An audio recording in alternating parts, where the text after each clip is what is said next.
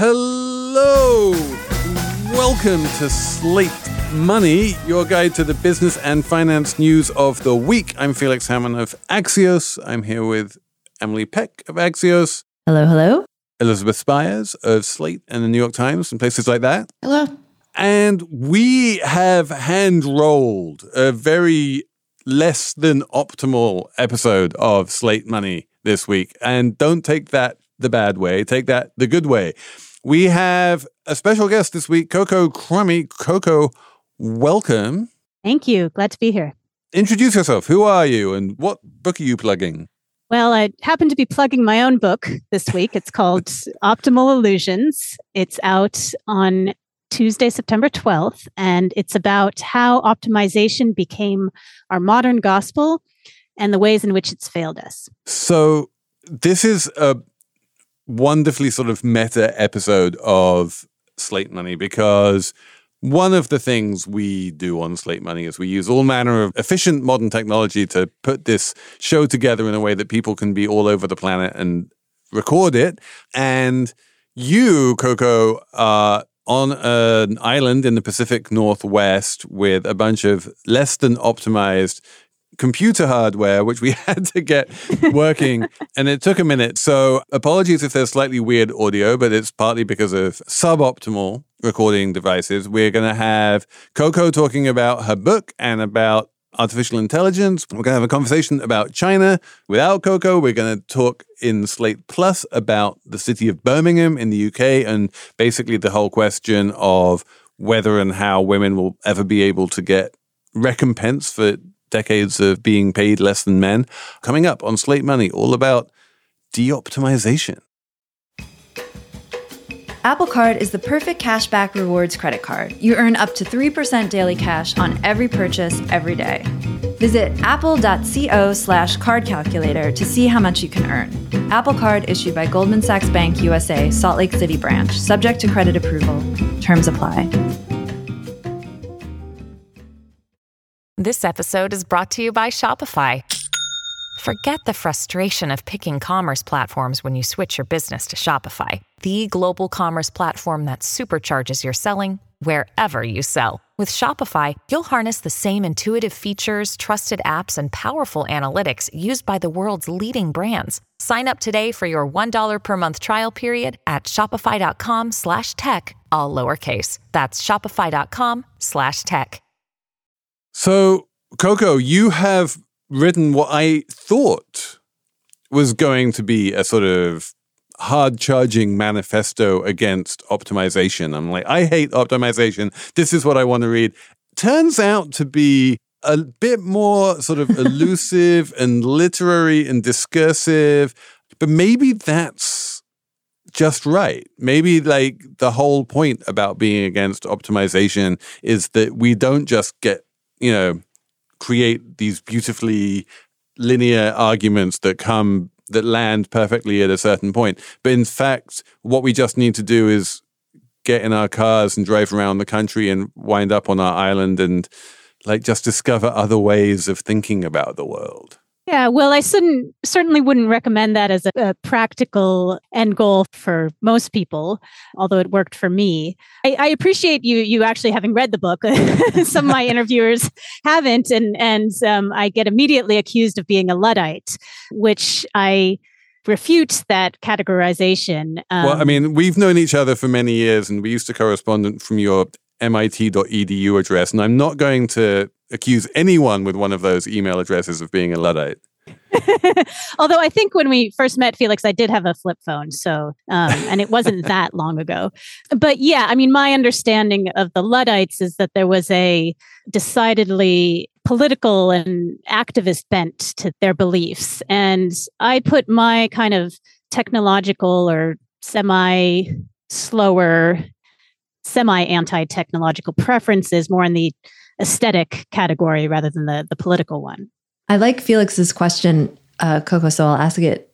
Maybe I'll try and ask it another way, but like the way to write a book that's sort of in opposition to optimization is to take a more literary style to it, or, you know, not to come out swinging with a manifesto, but to really sort of explore different ideas and, and look at different areas where optimization has maybe not worked out. You're looking at the food system and um, Amazon, you know, building not a warehouse, distribution center. Yeah. Yeah. I mean, can you talk a little bit about that? I mean, how do you optimize writing a book when you're writing in opposition to optimization? I mean, one of the things I talk about a bit later in the book is Silicon Valley's approach to the overreach of optimization, which is to kind of seek to de optimize in an optimal way. And mm-hmm. obviously, I have problems with that. So, yeah, I, I think I was, you know, pushed by editors and so on and so forth to be a little bit more prescriptive in you know what is the solution to optimization and the, the truth is i i don't know that there is a solution or, or, a singular solution. I think, you know, there are a lot of things that optimization, both as a technology and a way of thinking, has given us. And there are also a lot of lo- things we've lost. And I do think we will find our way kind of out of this way or partially out of this way of thinking, but I don't think we'll do it programmatically or in an optimal way. Can you like just zoom back a bit and give us a quick sort of history of the rise and maybe beginnings of an of a fall of optimization? Like what drove it? When can we date it back to? And when would you date the sort of beginning of the embrace of de-optimization that as you say has now even reached silicon valley? I think there are a few ways of dating it. You know, in some sense, as humans, we've always been seeking to engineer and control the natural world around us and to understand it. The story of the book is narrower than that, and it takes the perspective that optimization, at least its modern instantiation, is a very Western and specifically an American concept. So I go back to some of the literature and history of kind of early colonial America and then trace through the utilitarian movement in Britain and back to some of the work around the Manhattan Project and the computing innovations that really helped bring the, the modern version of optimization to fruition that's now seen you know in in silicon valley and in our many of our engineered systems from supply chains to transportation to agriculture. And then I look at, you know, some attempts to de-optimize or kind of walk back some of these steps uh, towards a more efficient or optimized world and like i mentioned I, I look at silicon valley and that approach and i also look at approaches that are a little bit more puritanical in, in nature or kind of seek to dismantle some of the too fast, too fragile systems that we have in place. Is that the main criticism that you have or that people have of overly optimized economies and societies that they become too fast and too fragile? That's one of the criticisms, certainly, that I have. I think I, I place the things that we've lost as a result of both the technologies of optimization and the the philosophies or the way of seeing of optimization, I, I place them into kind of three buckets to simplify. The the first is we've lost these redundancies, this I call it slack or downtime. And that's what leads to fragilities. The second thing that we've lost as we optimize is a sense of particulars or, or place. I call it place. So, in order to optimize a system, we often have to atomize its units, right? Make everything look the same so that the factory, you know, if the factory is churning out widgets, you know, every every step of the process has to be atomized and automated. And we lose that the kind of diversity and the the quirks of a handmade process, for example, a handmade manufacturing process. And the third bucket is around scale. So the more we automate systems, the more we abstract through algorithms, through vast geographic distances that are now possible with you know global travel and supply chains the more we lose a sense of human scale and that connection that integrity between part and whole So those are kind of the three very broad buckets that, that I see as the compromises we've made. So how, how are you going about de-optimizing in your personal life? Felix mentioned that you live on an island, so I would imagine that there are certain things that are de-optimized already for you. Yeah, absolutely. I mean, things are slower here. I don't keep my um, Mac OS up to date. On an island, you have this sort of natural buffer from the mainland. You know, returning to the mainland is called going to America, right? Because the mainland is full of all these marvels like Costco and Petco and movie theaters and bowling alleys.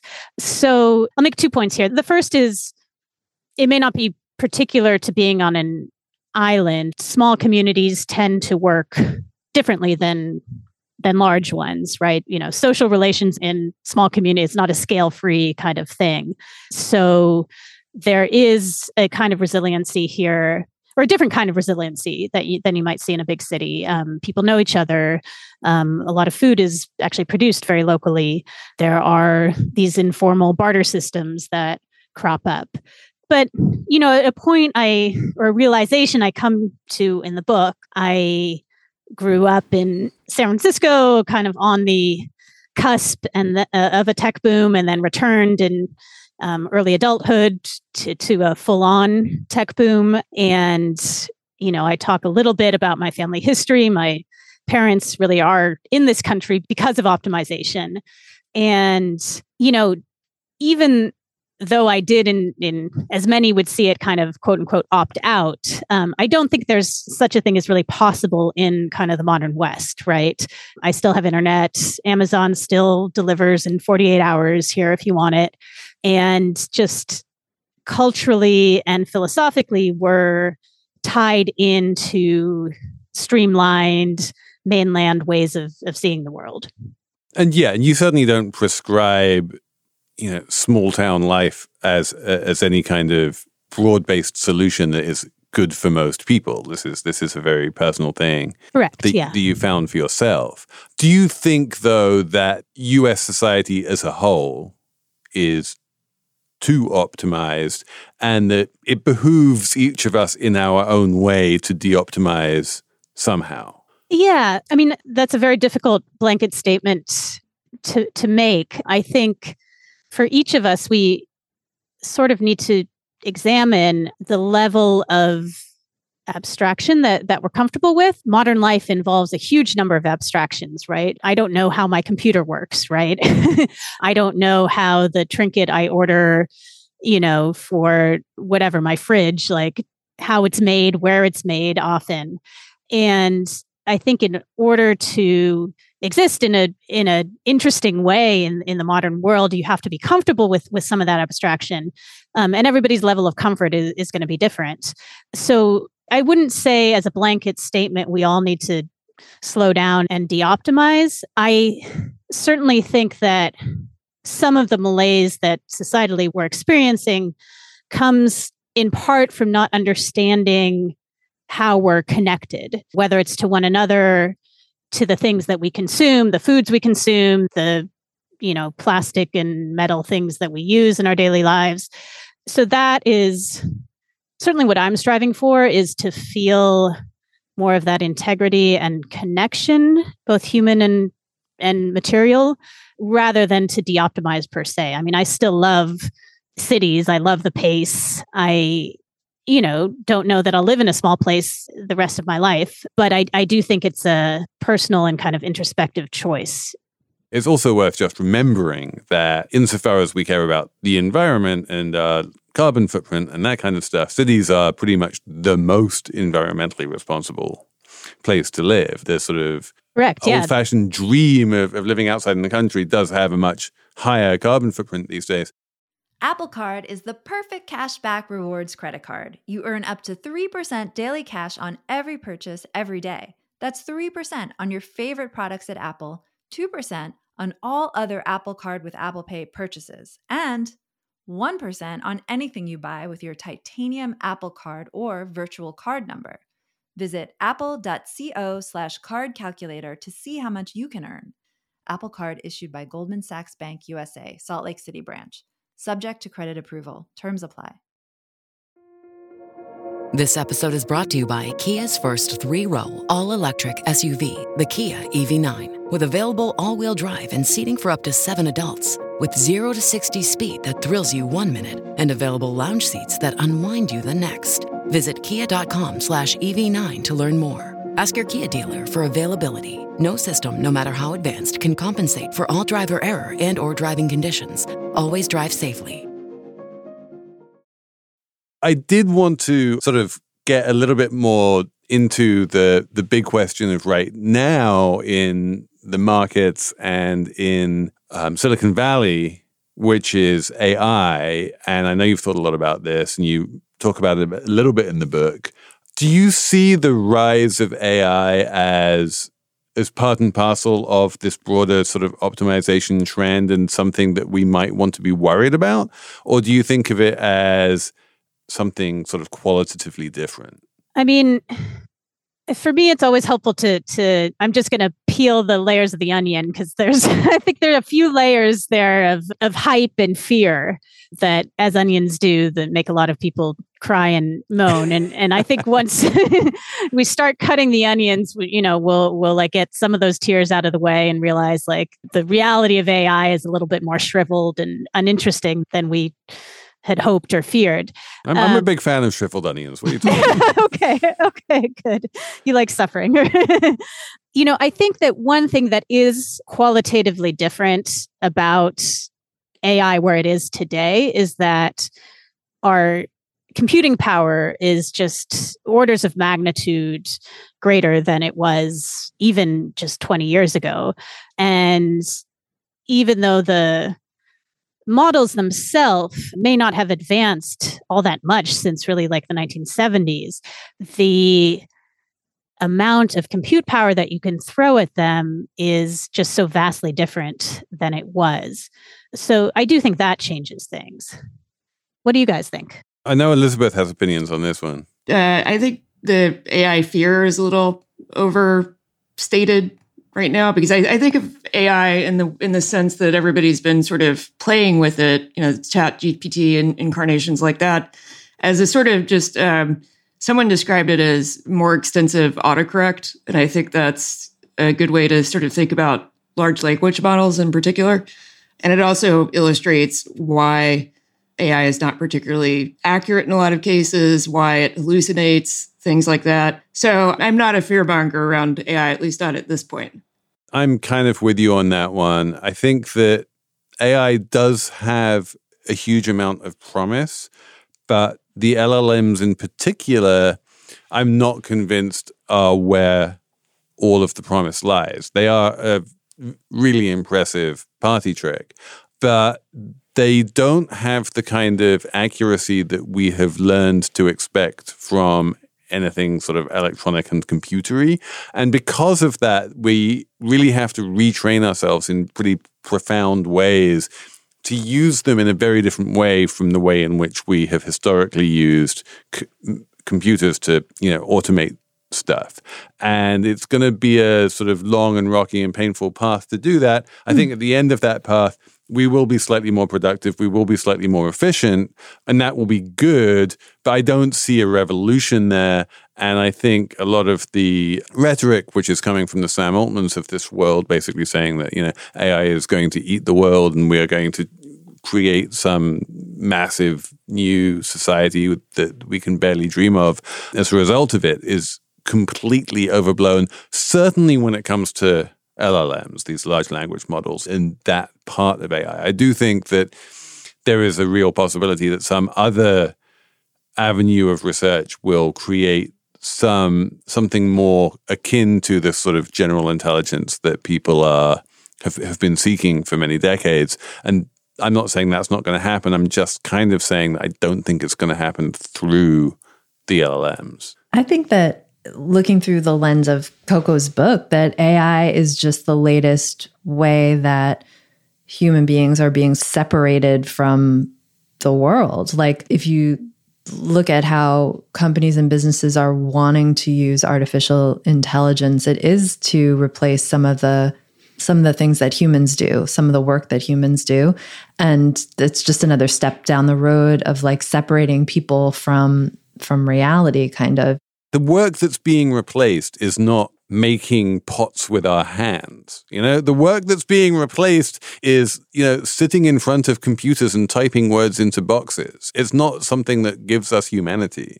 It's separating us from experience. Like one thing I wrote about was that there was some paper recently out of Stanford about using AI at a call center. It was able to have knowledge that typically a very experienced call center operator would have so you could have like a new call center operator come on and they would be able to work as if they've had like two years of experience because they were able to use the AI to help them problem solve. So it kind of like separates, in that case, humans from like learning and experience. Yeah, I have a question for, for Coco as someone who spent a lot of this book driving around the country. There has been a bunch of research about people losing actual physical parts of their brain as we have moved from a world where people navigate via paper maps to a world where we navigate via GPS. And so I'm super interested as, as a de-optimizer. When you were going around the country, did you was there a part of you saying like I should be using paper maps? Yeah, I mean, I used to. I I was a, a late adopter of a smartphone, and I, I definitely remember the days of I going to a party and I had to write down, you know, my my walking directions on a piece of paper. And there were times I tried to do that when I was driving as well, or just to turn off the GPS, especially if it was just a, a few turns. I want to comment quickly on Emily's point because I, I think it's a good one. And I actually see a silver lining here. I, I agree with Felix in a sense that, you know, I think at least in the first wave, AI or, or ChatGPT like technologies are going to be replacing what David Graeber called bullshit jobs. So they were, you know, jobs that became filled by humans but didn't necessarily require a human or provide a human with that much meaning. Mm-hmm. I mean, I think we all start to derive meaning from our work, whatever it is. But I, I wouldn't necessarily say that working in an anonymous call center is like the most, you know, if a human being had the the choice of different ways to to spend their time, that would be the place that they they might start to derive the most meaning. So I do think that's kind of the silver lining is that where you're going to see these LLMs replace humans are the places where maybe humans are using their humanity the, the least, and that will open up new possibilities to, you know, make art, make crafts, connect with, you know, do the jobs, the work that requires connecting with humans directly.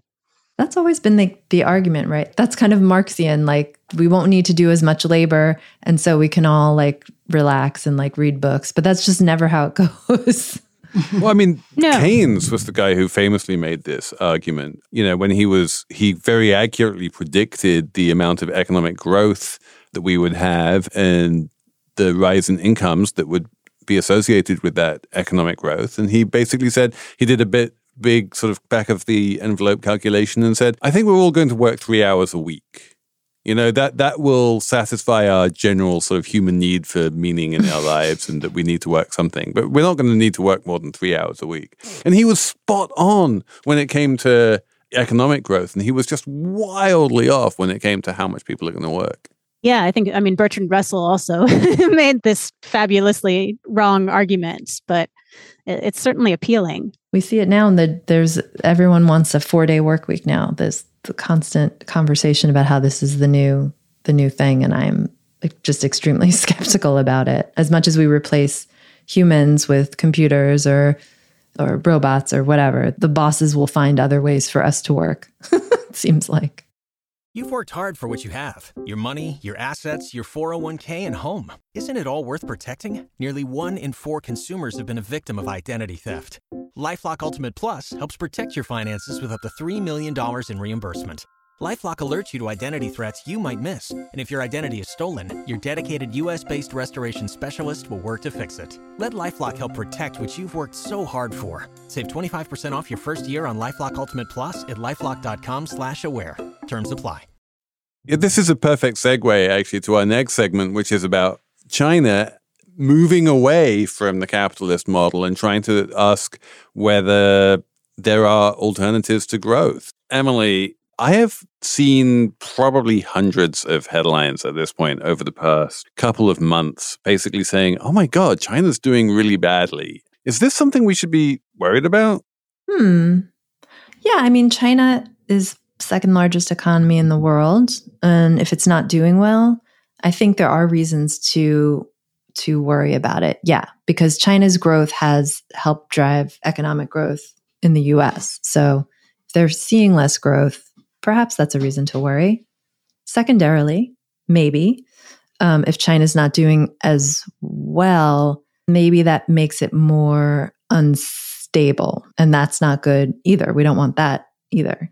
I, I buy your first one more than the second one, I have to say. I think Okay. that the Chinese embrace of capitalism really did cause a huge amount of economic benefit for the world. And insofar as it is now retreating from that embrace or having second thoughts about that embrace of capitalism, that is not going to be good, economically speaking, for the rest of the world. On the other hand, when it comes to stability and the iron grip that the Chinese Communist Party has over the country, like I think the very the, the whole reason why they're doing this is to make sure that the billionaires are much less powerful, that the Chinese Communist Party continues to be in complete control, and that there's no question at all about internal stability. I guess by stability, I meant global stability, not the stability of China, but, or maybe I misspoke and said I meant the stability of China. But what I meant was um, a, a China that cares less about markets and cares less about being a capitalistic juggernaut, maybe is going to care less about having good relations with the United States. And therefore, that kind of contentious relationship is not good for stability. Also, to Broadly. be clear, you know, this isn't economic catastrophe, but for the first time, people are forecasting that China is not going to overtake the US economy, at least not anytime soon. Yeah, that kind of bragging right thing of which economy is bigger always kind of leaves me cold. I'm like, who cares? It doesn't really matter. Like, we do want China to get richer, and it does have five times as many people as the United States. So, well, you know, at least probably three or four times as many people as the United States. So it kind of stands to reason that at some point it can and should be richer than the United States. But you're right that this is a constant trope that I hear over and over again that the US has to be number one economically. I'm reminded of a rather peculiar book by Matt Yglesias called One Billion Americans, where like the whole thesis of the book was basically we need to have a billion Americans so that we're not overtaken by China. I'm like, is it really so bad to be overtaken by China? Yeah, but Felix, I mean, you don't understand the American mindset, I don't I think. really don't. and the American mindset is we're number one. like that's that's the if, whole if you thing. were Like, unaware of this, after I don't living here. know if you missed that. You didn't go to school here, but like we are number one and we must maintain our number one ship. And My so this reminds me of um, a T-shirt that my friend Anthony has with a picture of Great Britain on it in silhouette, and underneath it says "We're number one." yeah, that hasn't gone that well for for Britain. But yeah, like ha, you know, being the former number one country in the world, like I can tell you, as someone growing up in Britain, it's it's fine. It's it's not it's nothing to be like terrified of. so then maybe we should just talk about the first problem, which is less growth in China means less growth for everyone, in- including in the United States. Yeah, we should also talk about why less growth is happening. So exports are tumbling, and the real estate market is in a slump. So Um, how does that how does that affect could- us? you- do you have good reasons for either of those? I think the real estate one, you know, again, we can trace back to various government policies. They're not, you know, they basically stopped throwing cheap loans at property developers. But what's your explanation, Elizabeth, of why exports are falling? Uh, one explanation was that exports were higher during the pandemic because people were buying more manufactured goods. And now they're sort of slowing up in that and starting to put money into services instead and things like vacations. I think that's right. I think that you you did see a big pandemic spike in goods over services and the post pandemic spike in services over goods. I feel like what we're seeing in China is is bigger than just that though. There's also um, this we've talked about it before in the podcast. There's a a decoupling trend happening where since the pandemic, the United States in particular has been talking about and wanting to reshore and have a supply chain that is sort of closer to home and not as dependent on China. And you could kind of see, I mean, you could see in the import data that we are importing less from China, although that might be part of what Elizabeth was talking about. But there is a, a desire to do less business with China nearshoring, friendshoring, all of mm-hmm. this kind of stuff. There, there, it does become this kind of vicious cycle that the, you know, less that China exports, and the more that people try to de-risk their China exposure, the more insular China becomes. Mm-hmm. The more likely people consider it that they will invade Taiwan, which is the big, you know, thing that we're all sort of talking around here and then that likelihood, that increased likelihood in turn just causes more people to pull out of China and de-risk. And so, you know, th- it feeds on itself. Yeah. And you, um, there's a piece in the FT, I think Robin Wigglesworth, he sort of like laid out how much de-investment there's been in China in the past year with investors really pulling back and are much less optimistic about, you know, investing in Chinese companies and which, um, which I mean, is is one hundred percent true that the hot money, you could say, the foreign investment capital, had an opportunity to get into China for a while, got into China, and is now flowing out. But one of the interesting things about the Chinese economy is that it has never been reliant on foreign investment capital. And if foreign investors are pulling their money out, that's not going to have an effect on the Chinese economy in and of itself. It is, however, an indication of the vibe shift. The vibe shift. And then there's also what happened with Apple this past week. Yeah, the Apple thing is is super interesting. Apple lost like 200 billion dollars worth of market cap, which is almost big enough to be noticeable when the Chinese government was reported to basically have this new policy saying that if you work for the central government or various local governments, you're not allowed to use an iPhone at work. And this is not going to have a major effect in and of itself on iPhone sales in China. And China is Apple's second biggest market for iPhone sales. But it does kind of smell a little bit like the Chinese government is, might be cracking down on Apple. We've seen the US government crack down very aggressively on Huawei, which is one of the great Chinese national technology champions. And if the Chinese government starts cracking down on Apple, which it's, you know, this could be the first of many subsequent steps, then that could be huge because Apple not only makes insane amounts of money by selling iPhones to Chinese people, it also, as we know, is hugely reliant on China as a manufacturing center for those iPhones and its Macintosh and everything else. Mm. Also, this week, Huawei just came out with a big fancy new smartphone. So these things are kind of dovetailing at the same time. So, does China need Apple though? I mean, a lot of Chinese people are working for Apple or for an Apple supplier, right? I mean, there's a lot of jobs created by Apple in China, one presumes. Does China not care about that? I, I mean, I think that's the this is the point at which the Chinese Communist Party can do what they want right? Mm-hmm. If if the CCP decides that China's going to lose Apple, then China will survive. You know, it's still going to be a massive economy. It's still going to be the Middle Kingdom. Yeah. People will lose their jobs. People will be walking around. China has hundreds of millions of people who have iPhones, and those people are going to be like quietly pressured by the government to swap their iPhone for something else. Maybe. I don't think we've reached that point yet. And but certainly that's what certain stock market investors are worried about. And I'm sure that at various levels of the CCP, they have talked about it. You know, they're like, can we do this? Should we do this? Is it a good idea? Is it a bad idea? So far, they've clearly decided it's not a good idea. And Tim Cook was in China not so long ago and taking lots of smiley photos with lots of important people. So it's unlikely that's going to happen anytime soon.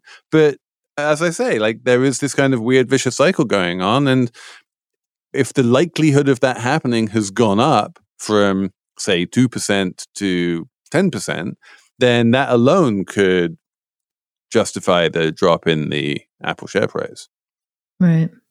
And it does seem just every day there's another data point to the storyline. And the storyline is since the pandemic, there's a decoupling and China is pulling back from its place in the global order, or the US and China are kind of like in breakup mode, or the marriage is on the rocks. That's kind of the storyline that I'm getting from Bloomberg and FT. Like the global order as we know it, with China being like the factory of the world, is changing, and people don't want China to be like that anymore. And China doesn't want to be like that anymore, maybe. Yeah, what what China wants, I think this is the, the the really core question. Like, where do they see themselves in the next ten years?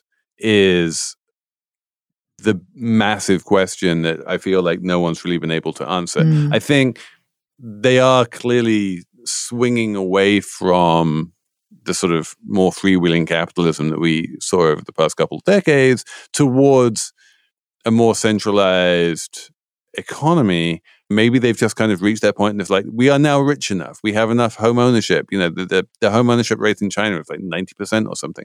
We have reached a level of technological sophistication and quality of life that means we don't need to worry about growing any much anymore. And we can concentrate on just like maintaining the control of the party and, and having a, a, a very uniquely Chinese internal system. And maybe we don't need economic growth. And from the point of the view of the CCP, that would be okay for them. That's like heresy in the United States. I mean, and that that goes against everything. Growth is everything, right? You can't not have growth. That's the whole premise in, in the United States economy. Let's have a numbers round. Sans Emily. Uh, so, Elizabeth, you go first. What's your number? My number is 25, and that's a percentage. And that is the percent increase in demand for silver items on Etsy, thanks to Beyonce announcing to all of her fans that they needed to wear silver to her concert. So now apparently, any sort of apparel or accessories that are silver are selling very briskly because Beyonce has single handedly increased the market for them. Is, is silver the new pink? Possibly. There's also one of the vendors said that um, she anticipated that her her current inventory of silver stuff was going to go down next year because fewer people would be going to Burning Man. There would be no more Beyonce Brilliant. and potentially less Burning Man. I will take the the other side of that bet. I see no indication that this year's Burning Man fiasco is going to reduce demand for Burning Man, although there is broadly reduced demand for Burning Man. We saw that this year, even before the flooding fiasco. There were lots of tickets available in the way they normally are not. My number is 1.5 billion, which is the number of dollars that Ryan Salame has agreed to forfeit to the US government as part of his guilty plea. He was basically one of the very top executives at FTX. He is giving up $1.5 billion to the government. He's giving $5 million to FTX's creditors. And this ratio kind of astonishes me, but not quite as much as the fact that he managed, even with the implosion of the crypto winter and even with all of his FTT tokens and all of that basically going to zero, he still managed to have $1.5 billion lying around in his personal bank account that he had available to forfeit. He's giving up that and he's also giving up his Porsche. And Coco, do you have a number? My number is 42 million, which is the number of Americans who don't have access to broadband internet. So I think that's it for us this week. Thanks so much, Coco, for coming on the show. It's been great having you. Thank you all. This was fun. And thanks to Jessamine Molli and Ben Richmond for throwing this show together somehow. It's an amazing feat we will be back next week with more Slate Money.